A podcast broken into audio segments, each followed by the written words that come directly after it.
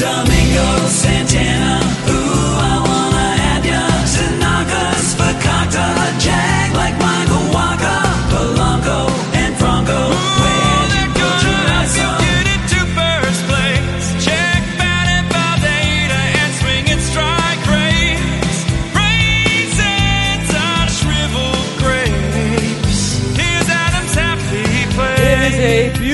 Kokomo Friday here on Fantasy Baseball today. Welcome. I am Adam Aizer with Scott White, Heath Cummings, and Chris Towers. I'm very excited to talk about baseball today. I'm very excited to talk about Max Fried, basically for the entire hour, plus a little bit of the most this and some week three help. Scott, are Braves fans as excited about Max Fried as I am? Uh, I don't. I don't know. I'm. I mean, I'm excited about him from a fan standpoint, probably more so than from a fantasy analyst standpoint.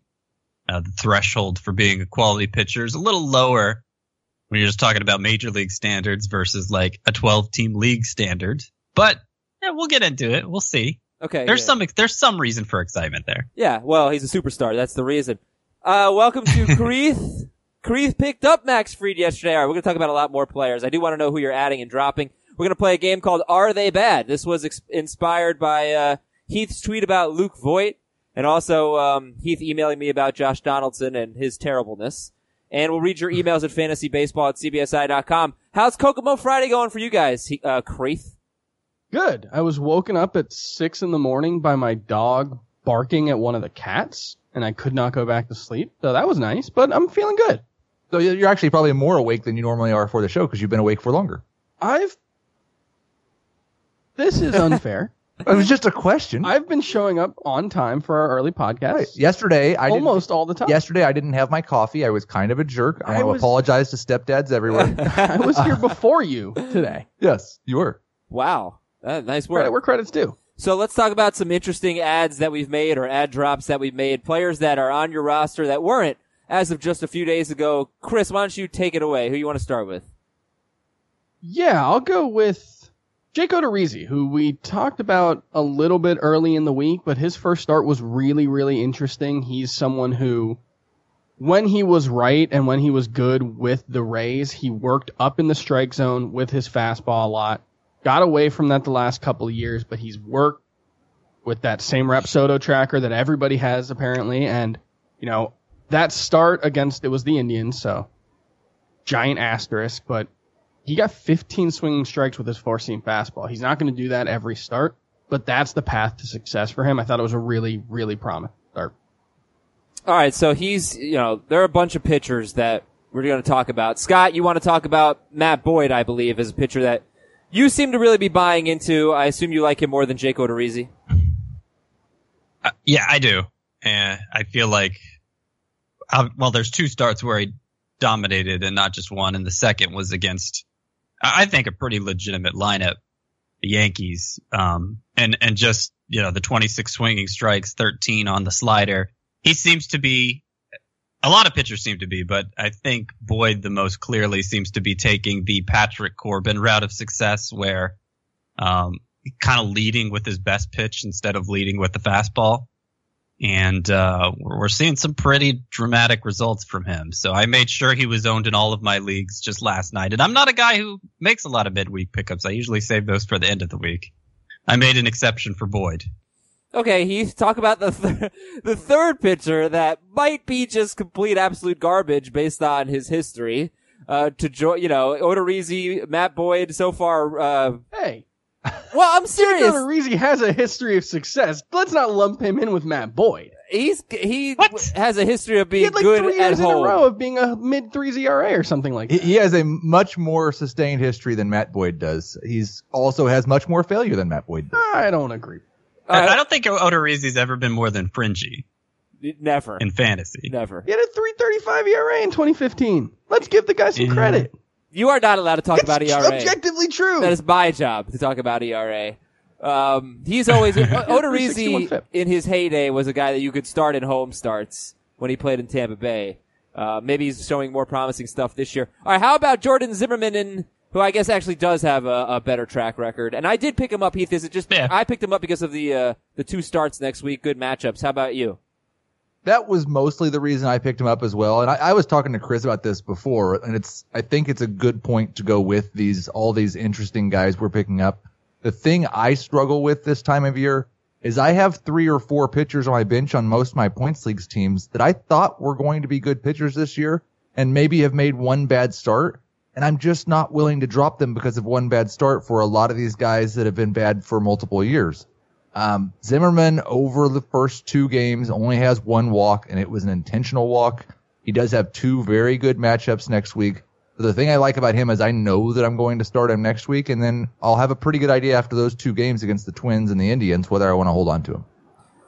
I, do you guys just feel like this segment is not going to age well, as the kids say? I picked up Jake Odorizzi, Matt Boyd, and Jordan Zimmermann, and we look back at this in a month and we're going, I can't believe we picked up Jake Odorizzi, Matt That's Boyd, the thing. and I, that's the thing I Oh. struggle with. Like I understand the idea of I don't want to miss the guy that has the great start and then wins me my league, but I also don't want to drop the guy that I drafted because he had one bad start and somebody else did well against the Indians. yeah. Can you, can you give me a name or two that you're talking about that you don't want to dra- drop? Uh, Zack Godley and Luke Weaver. Okay. Scott, you want to get in there? Thought I heard you, uh, I mean, it, I, I think it's a philosophical difference. There, there's such a fine line between the players I take at an end of a draft and the players I don't dra- take. I mean, just look at how much that pool of players turned over from spring training, which was also a small sample and not as competitive of an environment as we're seeing here at the start of the year.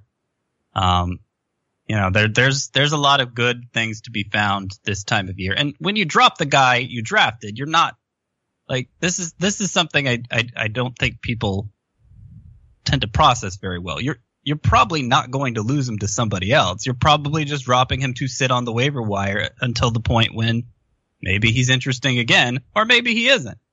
But it like you don't have to treat um you don't have to treat your your bench spots as uh you know the players you believe in and the waiver wire the players you don't believe in. Okay.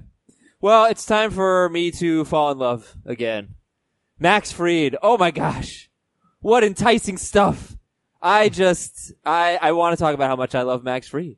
Do we have, oh, look at that. Look at the graphic, guys. Hearts Beautiful. everywhere. That's beautiful. Beautiful stuff. Is there, I mean, is he the hardest throwing lefty starting pitcher in baseball already? Who th- who's a left-handed pitcher those 97 miles per hour with a hammer for a hook? Um, I, I can't In believe. average 94, but okay. But oh, he hits 97 and you know he hits 97. okay. And Adam, Adam saw it. yeah, I did own see it. We all His saw it. velocity was a lot better than numbers. Notoriously accurate velocity uh, tracker, Adam Aizer. I, I saw the freaking game. I saw he was hitting it, it multiple times. I can't believe his minor league numbers are not better. I don't get it. Um, there's so much potential here, and they rave about his stuff. So he's only 22% owned. Fried might not even stay in the rotation because Gausman and Foltynewicz are coming back. But I think we might have something here. What do you guys think? Uh, we so might have some. Oh. We might have something. Um, I, I do think there's a pretty good chance he stays in the rotation because I have to think he's leapfrog Kyle Wright for that fifth spot with this performance. But I, I, I'm a little hesitant to um, y- endorse him as one of my favorite pickups because it, it would mostly be about the fact that he gave up only one hit in six innings. He he had he featured basically two pitches in this start. He had less than a strikeout per inning. He had seven total swinging strikes. Um, that's not to say he doesn't have upside, but I don't think this is the start where you can point to it and say, yes, this is the upside we've been waiting to see from Max Fried. I don't think um, the underlying numbers suggests you can count on him doing this kind of stuff over and over again. Uh, I would. I'm, I'm not saying you shouldn't make a play for him if you have a spot to play with, but among the pitchers who've been showing us interesting things here early in the season, I don't think I'd put Fried in my top 10. Yeah, I, I don't know that he's necessarily somebody I want to add in a 12 team league, but if you're in like a 16 team league with 24 man rosters, this is the type of guy you want on your bench. Okay. So did you pick up Max Fried in the in the For the People League just just because I tweeted my love for him, or or was there? Of course. I I What a waste of literally saw your spot. tweet, comprised my reply, and was texting Chris asking which of our three bad players he wanted to drop so that we could pick him up, and then hit reply on Twitter. And you did that because you respect my baseball opinion so much that you thought, oh, Adam's Ex- probably exactly. right. Yeah, like Okay. I see you tweet. I, I get alerts on my phone, and if you're tweeting about baseball, I'm looking to add that guy. And if you're tweeting about movies, I just roll my eyes. Okay. Okay. All right, guys. So those are some of the ad drops. Um, I, I wanted Chris to talk about Rowdy Tellez and Robinson Chirinos. Chris, can you do that in about 15 seconds? Rowdy Tellez and Robinson Chirinos. Yeah, Rowdy Tellez is a contact hitter with untapped power potential who has hit the ball hard so far. And Yonny Chirinos just, he, he's got a really good sinker. He started throwing his splitter more in his first start. There's a lot of potential there, and they didn't use an opener with him. That's a good sign. Yeah, I um. Did you say Robinson? Chir- Did you say, uh, text me Robinson or Yonny? He asked you about Robinson Chirinos. I thought I texted you about Yonny Chirino. Okay, I don't know. I, I think told you just texted Torino. I told the graphics department Robinson Chirinos, so that I asked you about Yonny Chirinos. So I have totally screwed up. Let's see what Chris said. He said Chirinos. He said Chirinos. So which one was it? The better one. Yonny? Okay. Obviously. Okay, I thought maybe we were looking at like a deep catcher or something like that.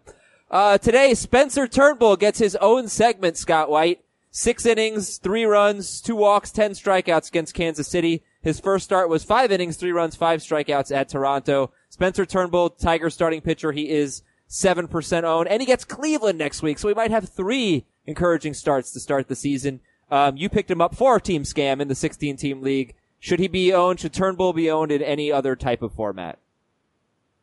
Well, to put this in full context, I would rather have Max Fried than Spencer Turnbull, but Turnbull was a pitcher who I'd been eyeing since spring training when he started to uh, he started to make some waves there. Looked at his minor league numbers. The guy had 10 strikeouts per nine innings in the minors last year. So seeing him strike out 10 in uh, his second start of the season, I, it- may not be a fluke. He had 15 swinging strikes. Half of them came on a cutter that looks like a pretty impressive pitch if you go back and look through his history. Um, he is pitching for the Tigers. That's probably the biggest downside. Not a lot of win potential, but there's it, it's it's reason. This start is reason to take notice of him. There there could be some upside here. Okay, Spencer Turnbull just seven percent owned. And uh, look, one of our favorite. Uh, did you say something, Chris? Yeah, one thing that I would right. keep in mind is something that Derek Carty has talked a lot about of ESPN. The AL Central is a disaster, and his projection does take into account um, the division that pitchers pitch in, and pretty much all of the Tigers pitchers have higher projections for him because of that.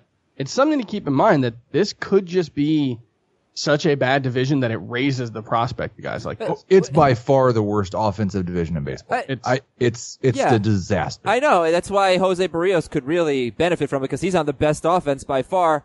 And um, I I think he could.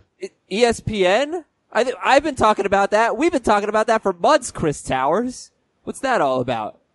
I mean, I don't do projections, but um, but actually, that made me that that made me think I'm about. so sorry, something. Adam. I'm sorry Well- that I that I offended you. The AL Central. I mean, yes, the AL Central. I talk about it all the time about how many good matchups there are in the AL Central. I really. Do I have to tweet it for Isn't to that the most attention? frustrating thing when you, when you I feel mean, like yeah, you've been driving home a point over and over, and Yes, somebody please. raises it like it's a new idea? Yeah. I mean, it wasn't like yesterday. What? I, s- I probably said it. I probably said it every single show for the last three months. Um, but no, that that actually, if you notice what's going on right now, the pitching is just ridiculous. And I, I heard a stat yesterday uh, that t- I think twenty three percent of plate appearances were ending in strikeouts. I don't know if you have an update on that or whatever, but I, I mean, Yeah. there. This, well, this just this is kind of something. This is kind of what I was saying when I mentioned uh, a lot of pitchers seem to be taking that Patrick Corbin route to success. I mean, you could put Jordan Zimmermann in that category too. Just the perspective of throwing a lot more off-speed pitches uh, at at the expense of the fastball. Um, Matt Shoemaker, another one. He threw his splitter about as often as his fastball in his most recent start. They're th- those pitches are harder to hit in an environment that's so uh, power focused. So it seems like you know, it's adjustment, counter adjustment league and kind of the, the entire pitching pool has made this counter adjustment. 36.1% of plate appearances have ended in a walk, a strikeout, or a home run. Yeah. Yeah, and this is something that it's been, I think, since 2008. There has been a new uh, strikeout rate record in MLB, and then last I saw before last night, it was up another like percentage point and a half, and it's risen about a percentage point every year for at least the last five or so. Um, and yeah, the one stat that I saw was last year was the first year since we began tracking pitches that there were more sliders than sinkers thrown in Major League Baseball, and the number was about 800 overall last season. Through the first week of games this year, I believe it's over 2,000 more sliders than sinkers. That's a big change. People are trading sinkers for fastballs and sliders, and that's just inevitably going to lead to more strikeout. And in an era where nobody really expects most pitchers to go more than five or six innings, you don't really have to leave anything on the table anymore. Just throw your best stuff. Yeah. One thing I don't know is like it's not. It'll be interesting because a lot of these guys, because the walks are up just a little bit too, and they're throwing so many of these sliders, which generally are not in the strike zone. I think they're still throwing 90, 95 pitches. It's just over five or six innings instead of over seven innings. Right. I don't think it's any less taxing on the arm. No, no, no. It's not about taxing on the arm. It's just in in prior generations, and we've talked about this. You would hold something back so you could get like the first time through the order, you would mostly throw your fast and sprinkle in a couple of seconds, and then the second time you might work in a second pitch a little more, and then the third time because you're always trying to keep hitters off balance.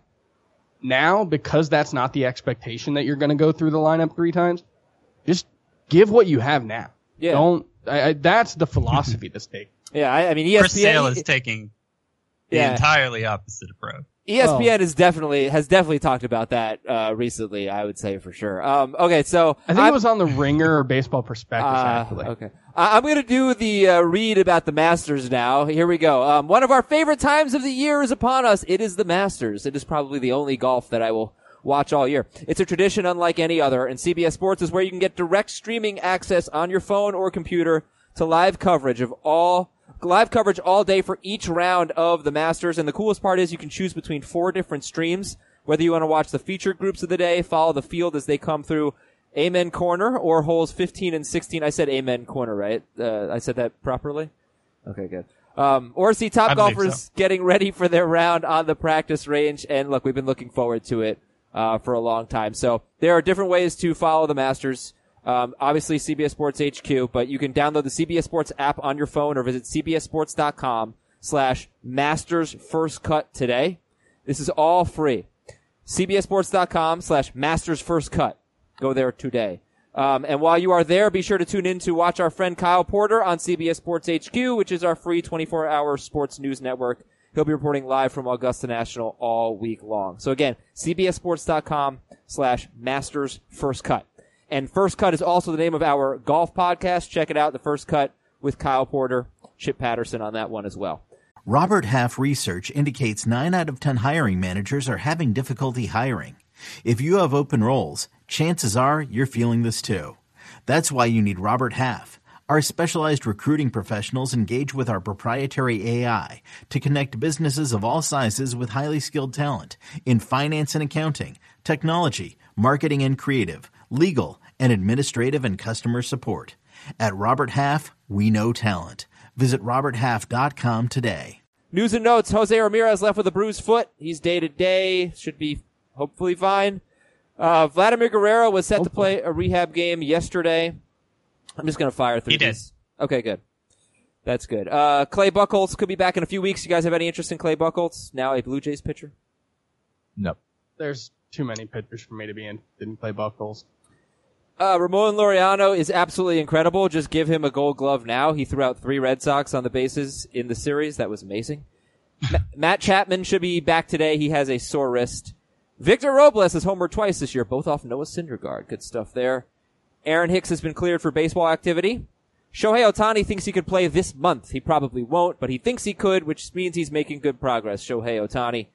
Andrelton Simmons left with lower back tightness, not expected to be serious. Atlanta sent Bryce Wilson to AAA. Toronto sent Anthony Alford to AAA. that was quick. One game and gone. annoying. Yeah, Socrates Brito replaced him. And Ozzie Albies has attempted four steals in six games. That's a nice little trend there. He's two for four.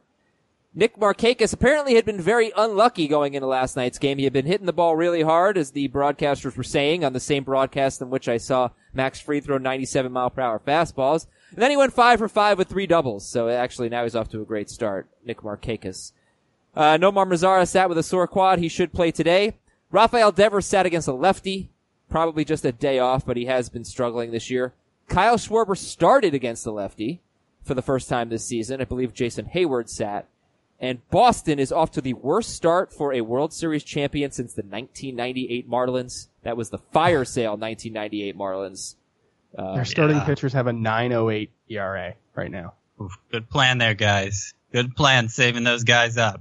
Ridiculous. Yeah, that's Can't hurt your Eduardo arms if Rodriguez was like the one in that they didn't. Yeah. Eduardo Rodriguez was like the one they didn't though, and he might be up to the most, the scariest start of all of them.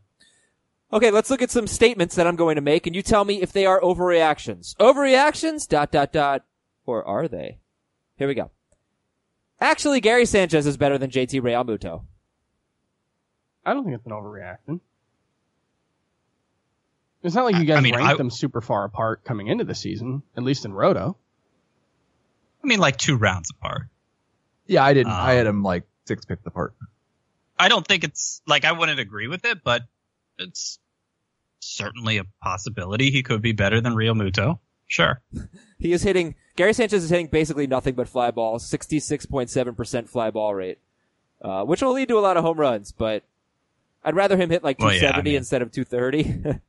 um, all right. I'm really trying not to get too like uh, invested in batted ball data Yeah. this time of year because it's just so like Sure. obviously he's he's hit a lot of fly balls because he has three home runs. You know. It's descriptive, not predictive at this point. Sure. Uh, overreaction or no? Trevor Bauer should be the number three starting pitcher in your rankings. Behind behind I mean- Scherzer and Degrom. Yeah, maybe he shouldn't exactly be number one or number three, but he's absolutely in the discussion for me. I've moved him up to number seven. Keep going. He's really good. Hey, I heard uh, on another network that the AL Central has some some easy lineups. It's too bad he doesn't get to face the Indians. It's it's true. Scott, where's Trevor Bauer for you?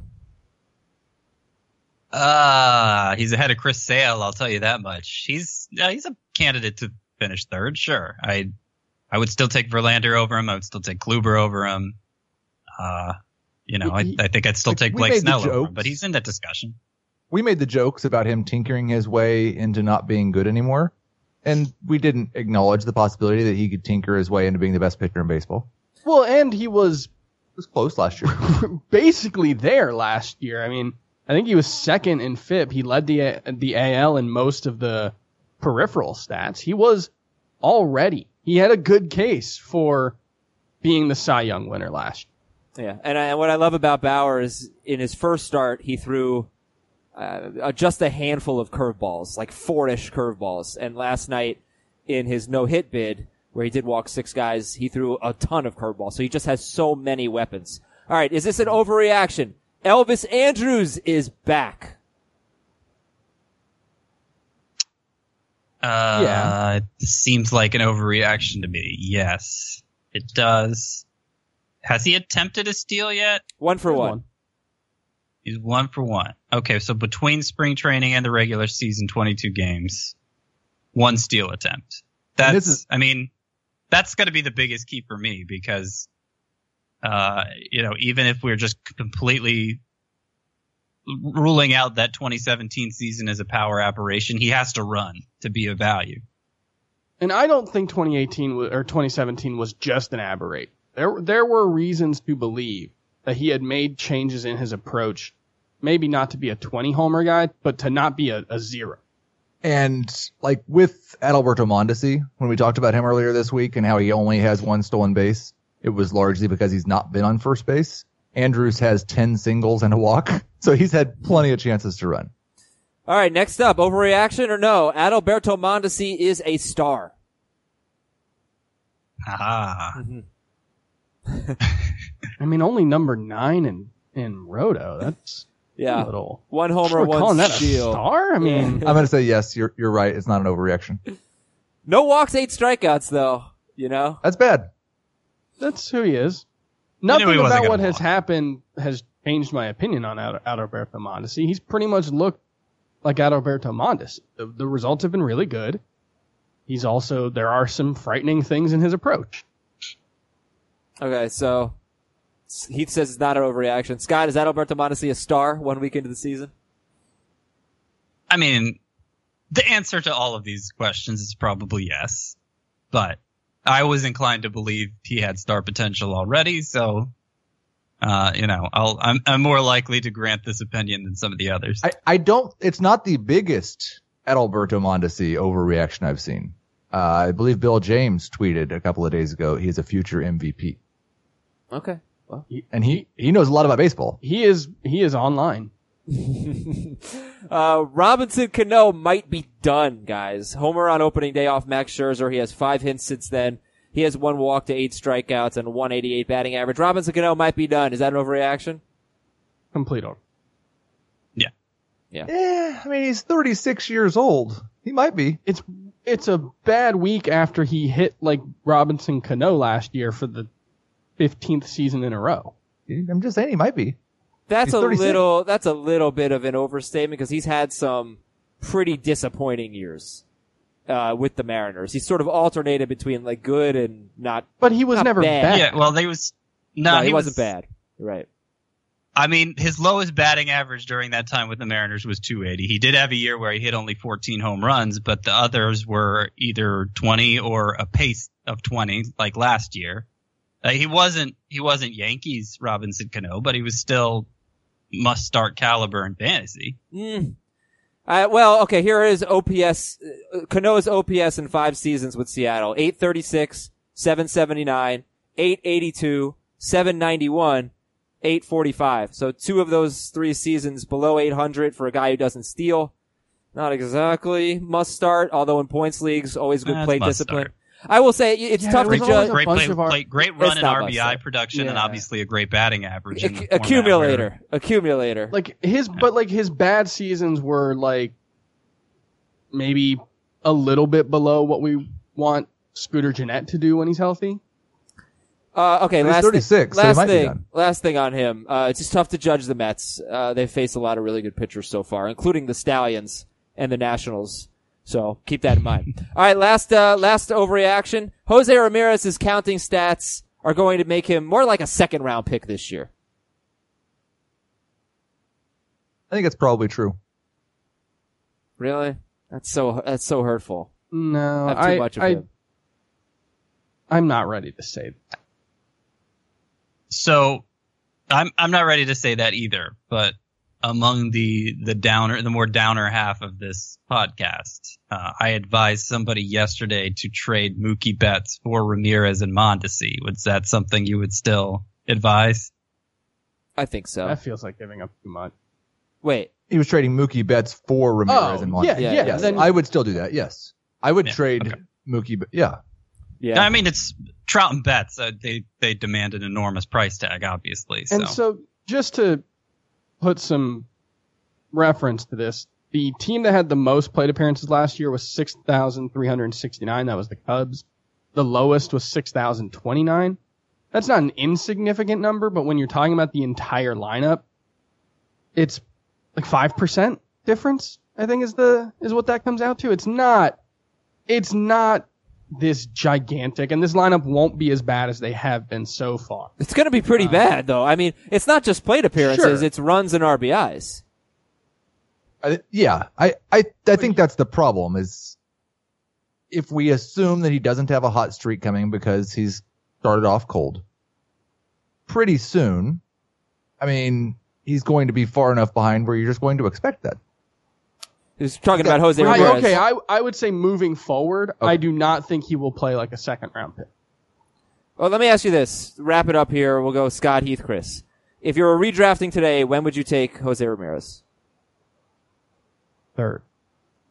I no, I, I wouldn't drop him to the third. I'd still take him in the first round. but uh, maybe a little bit later in the first round. Well, I think he meant third overall. He did, but of he course, also I meant third he al- overall, and Heath knew that. He also went out of turn because I did say Scott Heath Chris, but that's fine. Uh, so Chris said third overall. Heath said first round. Scott, how about you? I think I'd still take him third overall. The lowest I would have been able to justify is is the sixth behind Martinez, Arenado, and Scherzer. All right, fellas, let's take a quick break here. When we come back, are they bad? Uh, we'll do that with uh, Josh Donaldson, Joey Votto, Luke Voit, and a few others. And oh, Yu Darvish, we got to talk about him. We'll talk about a little bit more from Thursday's action. Only eight games on the schedule, and then we will take a look ahead to Fantasy Week Three, Fantasy Week Two for a lot of you, but for some of you, Fantasy Week Three. Stick around, coming right back here on Fantasy Baseball today. You deserve the truth. The enemy is at our gates. The fight for humanity I look at your faces. I do not see defeat. No! And I do not see surrender. is far from over. You will not make that stand alone. We have something the enemy does not. We have heroes. Halo. New season now streaming exclusively on Paramount Plus.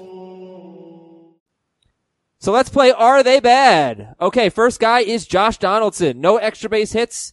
Now the funny thing about this list is, uh, pretty much all of these hitters have good plate discipline so far. I have four hitters and one pitcher. So is Josh Donaldson bad, Heath? He's only batting 182, five walks, seven strikeouts, but still looking for an extra base hit. I don't think I'm ready to say that he's bad. Um, I do think I'm less like I was. I think I was probably less excited about Donaldson than you guys were. So I would expect that you are going to be more forgiving. I just had some questions about would he be the same guy he was and could he stay healthy? So far, he's stayed healthy, but he hasn't quite been the same guy. Anybody worried? Yeah. There, there's nothing that here that would change my opinion. Which, I mean, it was there was concern. I, you know, he was somebody I was passing up in like round nine. So yeah, we don't really know who he is, but we still don't know who he is. You know, Yeah, I didn't. obviously I a didn't, ton of upside. I don't think I drafted Donaldson in any of my leagues, and my prior was that I expected him to not be good. So You're saying he's bad. I think there's a pretty good chance of it. Yeah. Next up, you will never get anyone on this podcast to tell you that Joey Votto is bad. We make excuses for Joey Votto all the live long day. And here he is batting 220, uh, with no homers, no RBIs, but of course four walks to four strikeouts. Is Joey Votto bad? No. of course, he's played can't- like five games. The entire lineup's been terrible. Yeah. No. Uh, but no, his I bad can't- ball profile, he's still hitting the ball as hard as he ever did. I no. I can't imagine why we'd be talking people, why we'd be continually talking people off the ledge for a guy who's a perennial 900 OPS, 300 hitter. I mean, last year was this terrible year where he hit 284 with eight, an 837 OPS and was still must start. So no, he was is just a not must opinion. start. He was not Yes, he must was. start. Scott, Adam, in head-to-head did points Joey Votto leagues, in any of your Adam, did you have Joey Votto in any of your team? I, I honestly didn't. Uh, would are you saying you actually would have benched him? Probably not, but I think in retrospect, I should have benched him because Joey Votto was bad in Roto. He was just straight up bad in Roto. Well, Roto is deeper rosters Look. and corner infield. You're probably still starting Joey Votto. Guys, guys, he, he, he, Joey Votto, see, if you want to say he's not bad, that's fine. But I think you have to acknowledge, for the sake of our listeners, you have to give them this. Joey Votto was bad last year. He played 145 games. That's a fairly full season. He finished He led the NL Hold on, hold on, hold on. He That's all he did. The league in on base percentage. Oh my god, he hit How 12 home runs. He hit 12 home runs. Okay. Scott, uh, just listen, right? So he hit 60, 67 RBIs and 67 runs. Every single thing he did was bad, except for his on base skills. He was 12th in points at first base and 21st in roto. 21st in roto. And all we've talked about is, is how bad first base is. It's not a deep position anymore. Joey Votto absolutely 100% was not a must start player in roto last year. If you cannot admit that on this show, then all the Joey Votto owners out I mean, there okay, like- are going to hate you forever. So th- Adam, is going to be on your Adam, conscience. can you answer me? A, can Can you answer me a question? Yeah. He led the National League in on base percent. He scored. That's objectively true. You agree to that, right? Yeah, yeah, yeah. Objectively, yeah. He scored 67 runs. Objectively true. You would agree to that. right. Did he just like trip and fall a bunch of times? This is the key. This this is the distinction that we can make. Joey Votto was not bad last year. Joey Votto is not bad. Joey Votto for fantasy last year in Roto was bad. But it wasn't his fault. That's he got fine. base a Like that's what I'm saying is I wouldn't take what happened last year and project it forward. The I'm not lineup doing is that. better, even though the results haven't been there yet. I'm not doing like that. he's going. I'm not doing Well, that. sure I you agree. are. No, I'm not. I just said, was he bad last year? That's all I said. Was he? Well, that's not all I said, but that was my second argument. Was he bad But last if you're year? saying, but right, He but what was. you're saying is you wouldn't have started. hi- You saying you should have considered him not a must-start player, but that's reacting to results that I think all of us would agree. Probably, e- if he does everything exactly the same last year, this year he probably scores a lot more than 67 run. That's a big part of it. I hope so, but They a first just didn't baseman bring him around. A first baseman who hits 15 home runs, I'll give him 15 based on last year. He hit 12 in 145 games, so it's probably more like 14. A first baseman who does that, like the RBIs aren't going to be that great. That's just not good enough. And a 284 batting average Well- is very low for him. I know the on base was great, First but of if, you, if you don't count if you don't count OBP, what does that do for you? First of It's all, we're really talking about the the fictional scenario where 2019 Joey Votto is 2018 Joey Va- Votto, which is very unlikely. Why? So far, He- he's, he's 35, you know, like, like we should at least allow the possibility. And he was terrible against lefties last year. He, he slugged It was 376 against it lefties. was such an outlier for his career that even if he is on the decline, which again is questionable, like just law of averages says he's not going to put up that exact same stat line. Like it's very unlikely. Um, Well, yeah. So yeah, I, I, I guess I would just say if you could not find a way to fit that in your lineup, you have better roto hitters than I do. I mean, usually I'm starting a couple hitters that are pretty scrubby in the standard roto league, uh, and I- Joey Votto wasn't pretty scrubby. All right, but year. but He like, but we have to get out of out of like everybody plays in a shallow points league or a deep roto league. A lot of people play. A lot of people play in a head-to-head categories league. Okay, and and the rosters aren't that big, and you're not necessarily starting a corner outfielder. Also, you drafted Joey Votto with a top sixty or seventy pick. You didn't draft him to be the number 21 first baseman. So, like, I'm I not don't saying he wasn't Right, disappointing last year. He was better. very. I will say in, in my one Yahoo league, it's a 10 team Yahoo league with those types of rosters. He was not must start last year. he wasn't must start Yes. in any roto league But last year. Right. And then this is something that like we had a I had a back and forth with a, a listener via email and he was talking about Joey Gallo versus Ian Desmond. That's what he was he was asking us about. And Ian Desmond was better last year. But when you look at the skill set, when you look at what they're likely to do moving forward, we it matters what they did last year only in as much as it tells us what they are likely to do this year. I do not believe that Joey Votto is likely to lead the National League in on base percentage and only score 67 runs. I do not believe Joey Votto is likely to have identical batted ball data to his career and hit 12 home runs with a 9.5 home run to fly ball rate. Yeah. When I'm looking forward, I don't think the counting stats that he had last year in what should be a much better Reds lineup tell us all that much about what's likely to happen this year. Right. All right. So let me just wrap it up because I, I agree, and I just want to clarify. I, I'm not necessarily down on Joey Votto. This is a guy that I, I didn't draft this year, but I kind of wanted to because I do think you look at his profile and there's a lot to like. And he probably just had a, a, a bad statistical year and should be a lot better this year. And the slow start, whatever. Like Chris said, everybody in the Reds order is not hitting well.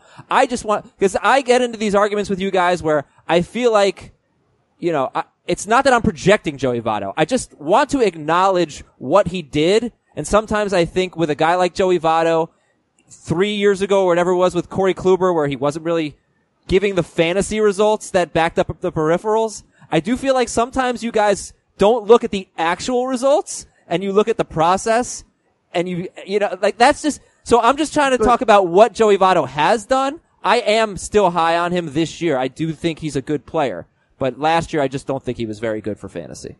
That's all I'm saying. Well, and I, I don't think any of us disagreed with that. He said he was must start. There's no way he was must start. Right.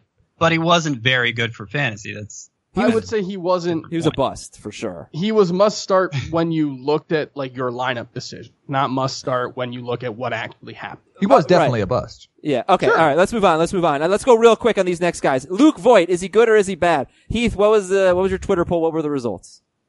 Um, I was, it's funny because he homered in the middle of the Twitter poll, which is, uh, bad for the, uh, the scientific results. Yeah, it's muddying the waters. a little. Yeah, which is what we were going for. that's a push pull. For sure. There were, de- there were, uh, three possible choices. It's early. He's good. I have no idea. Oh man, he sucks.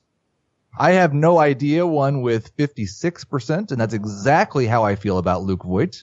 Yeah, that's what It's I voted. early. He's good. Came in at 29%. Oh man, he sucks. Was actually doing pretty good before the home run. Fell off late. I don't know how you answer anything but we don't know. exactly, exactly. Uh, I I feel like Luke Voit's going to be a streaky player, but he did have I don't know how many hits he has this year. He has two home runs. There's only extra base hits. He's batting 167. Scott, are you feeling a little uneasy about Luke Voit?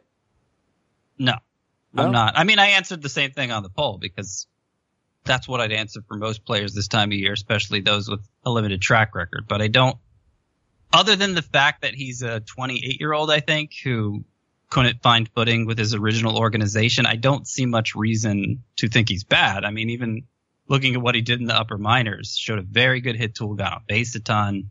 Um, you know, it, he, he was actually even, it was actually even more of a contact profile down there than, uh, the big power he's shown already in the majors. So I, I think, I mean, obviously we have to let things play out, but the, the Yankees seem committed to him, um, as we've seen the way they've made out their lineups this year. And yeah, I think, I still think there's plenty of potential there. All right, next up, Jake Bauers, off to a slow start, batting 200. Uh, he has one double in five games, but only three strikeouts. Guys, is Jake Bauers bad? And by the way, he has sat against the only lefty that the Indians have faced. I think he's probably bad. I don't think he's bad. Yeah, I mean, this probably is influenced by how you felt about him coming in. Keith was clearly the high guy. Who's Keith? Keith, that sounded like a Keith, right? Like I wasn't. It did kind of sound like a Yeah. Keith. That's cool. Um, because I was going Heath clearly, Right. so I kind of mixed up my sounds there. Yeah. Yeah, the only person I think that had him ranked close to where I did was Al Melchior. Um, Al liked him a lot as well. I am happy, at least so far early on, that the strikeouts are back where they were for most of his minor league career. They don't have any other hitters, so he has to hit in the middle of the order. They don't have any other prospects, so there's no way to sit him down. so let's hope that he figures it out. I'm I'm a little concerned with the slow start, just because he does have an unproven track record, and the Indians might find someone else that they could play. But I still think he's good. And there is yeah. there is evidence to suggest that prospects who get traded perform worse than prospects who don't. Um, I don't know why that's fun.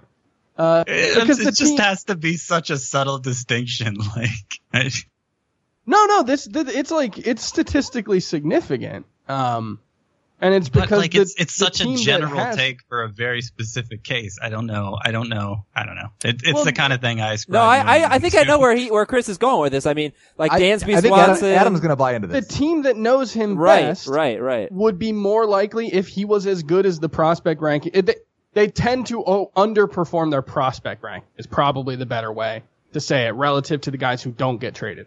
Right, and like, it's because the teams who know them best certainly know them better than the prospect value.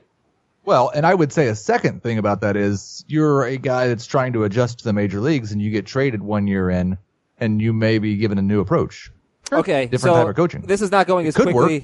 This is not going as quickly as I was hoping, um, but we have a, a lot of show to get to. I, I just texted Al Melchior, settle a podcast debate. Is Jake Bauers bad? And he wrote, no. That was easy. Thank you, Al Melchior. Thanks, Al. Uh, let's see what else we got here. Last one is Yu Darvish bad. Starting to get a little nervous about this one. Uh, I may have re- just replaced him as the player I love with Max Fried. Is Yu Darvish bad? He's not good right now. He was the player you love. He was my player I love this year. Yeah. Yu Yeah. Darvish. Mm. It looks bad.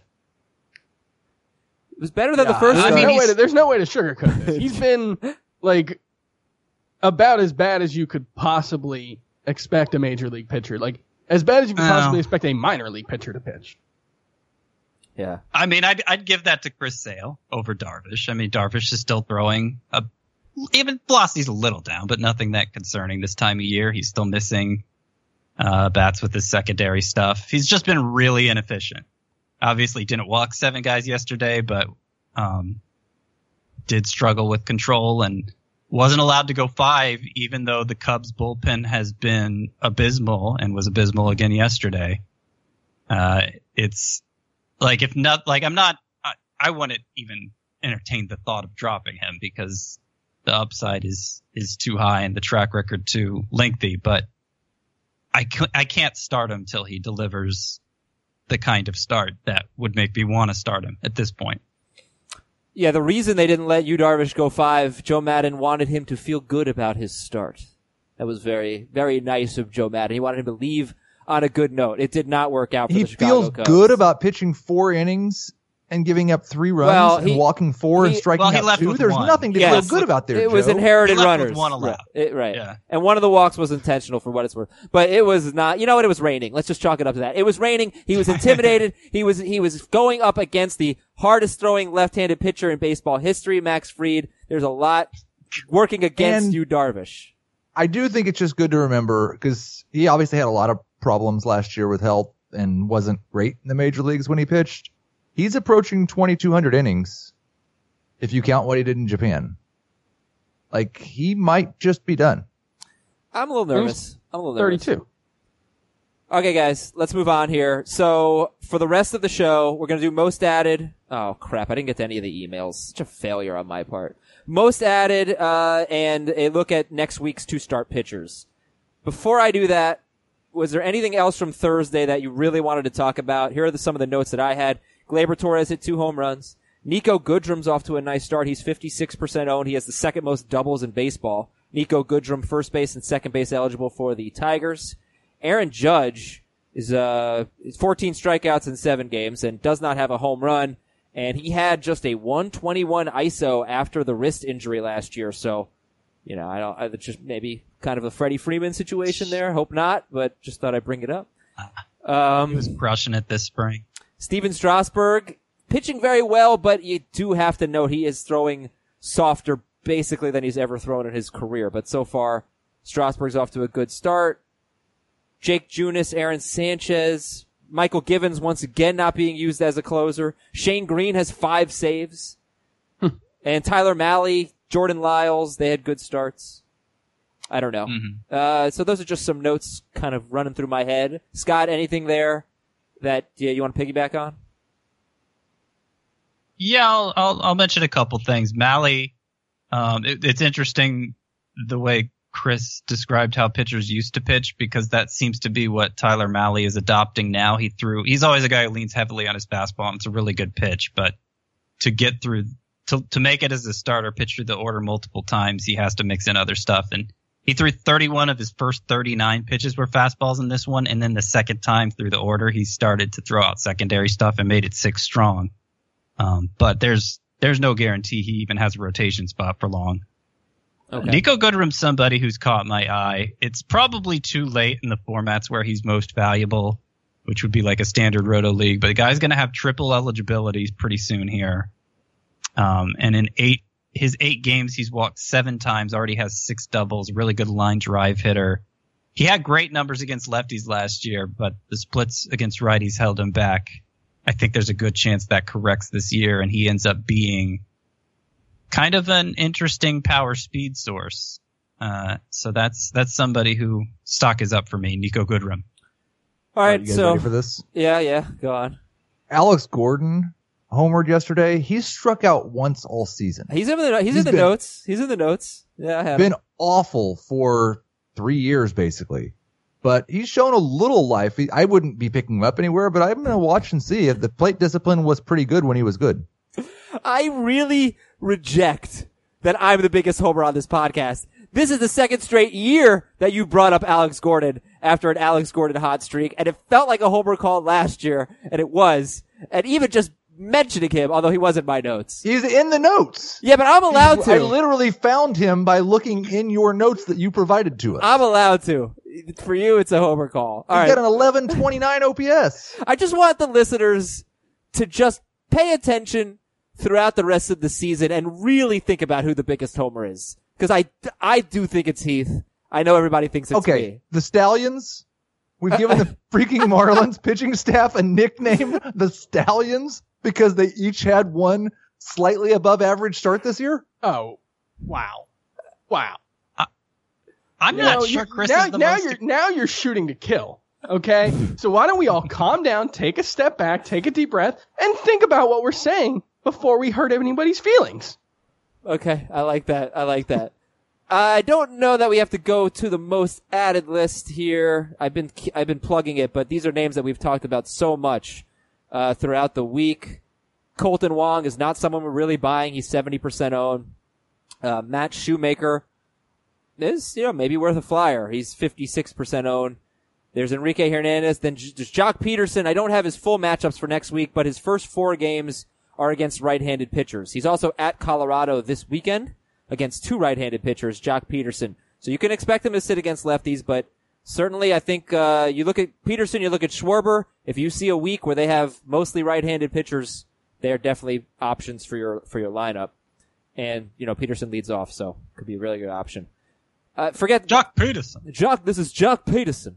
Forget uh, most added. Let's do the two star pitchers. Okay. Um, where should we start?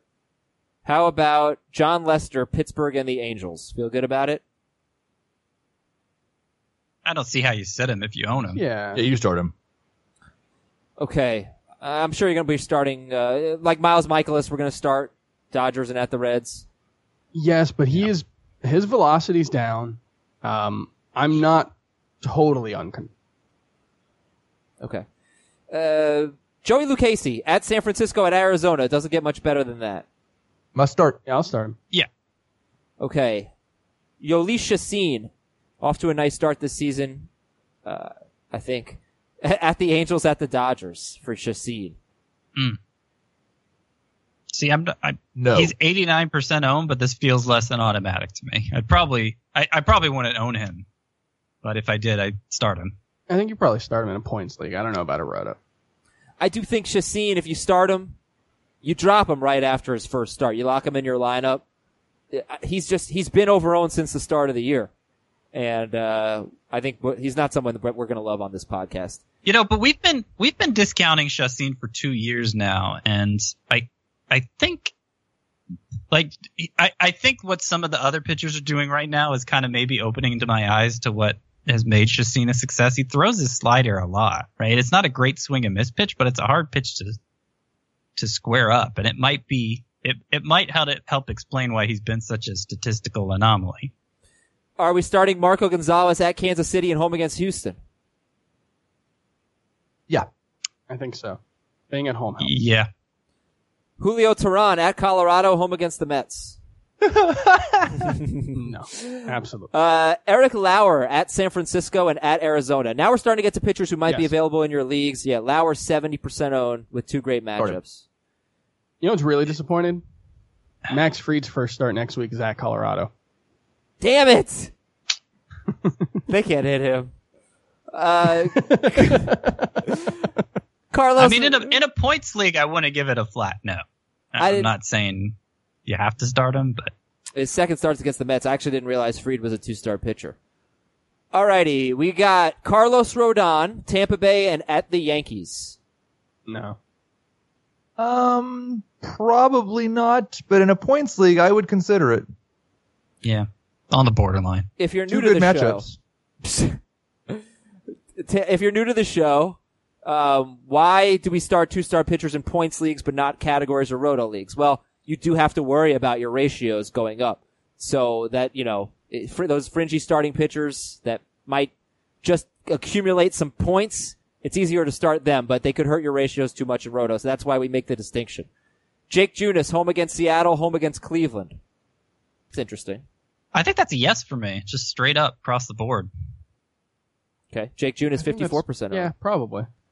I mean, I, I don't know if I would in Roto. There's going to be some streaming this week. I'm telling you, man. Eric Lauer, Junis, Kyle Gibson is at the Mets and home against the Tigers.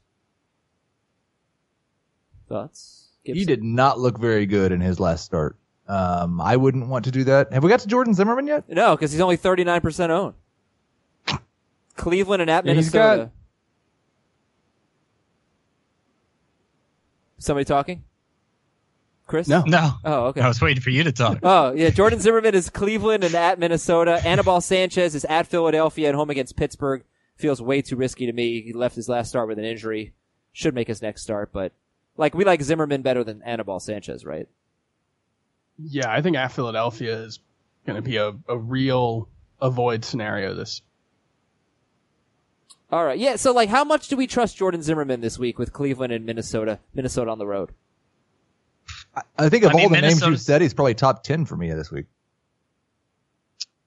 Minnesota is the one tough lineup in that division, right? Yeah. So that's relatively it's, speaking. it's it's something I would consider in a points league, but I have so many young pitchers who have shown big strikeout upside added to my roster that I, I don't think I'm dropping one to make room for a two start Zimmermann.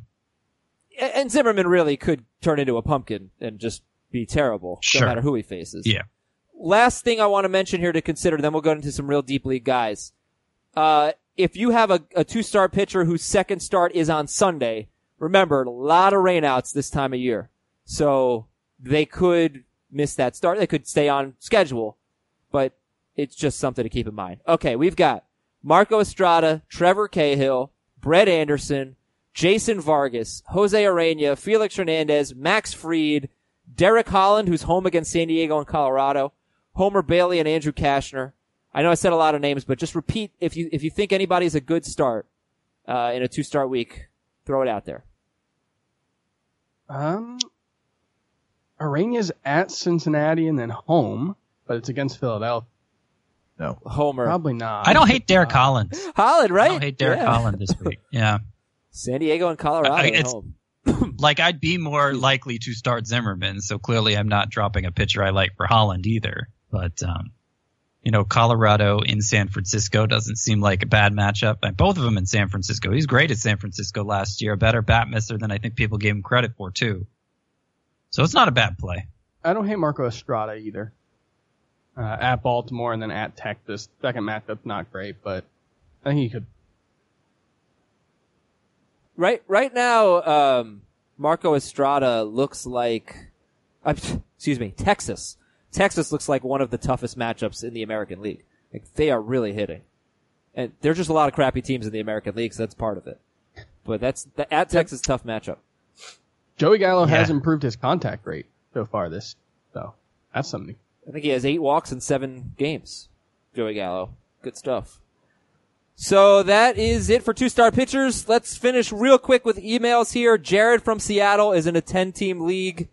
Uh, would, should he drop Jake Bauers for Enrique Hernandez, Randal Grichuk, Kyle Schwarber, or Adam Jones? Yes. Probably. I would. I might drop him for Hernandez if I needed middle infield help. I might go Grichuk. I mean, he's actually proven that he can be a, a an above average. Uh, from no name here. Should I drop Eduardo Rodriguez for Pablo Lopez in a 12 team points league? I I don't know. I I'd still be kind of reluctant to do that. I mean, Eduardo Rodriguez has been a big strikeout guy year over year. And in terms of rate, I mean, he's had health issues that have held back the total. Um, velocity's down. I mean, it's concerning, but uh, he's, he's a guy I'm not quite ready to drop. Okay. If Pablo Lopez has another great start, though, then I think that that uh, that is enough to make the move.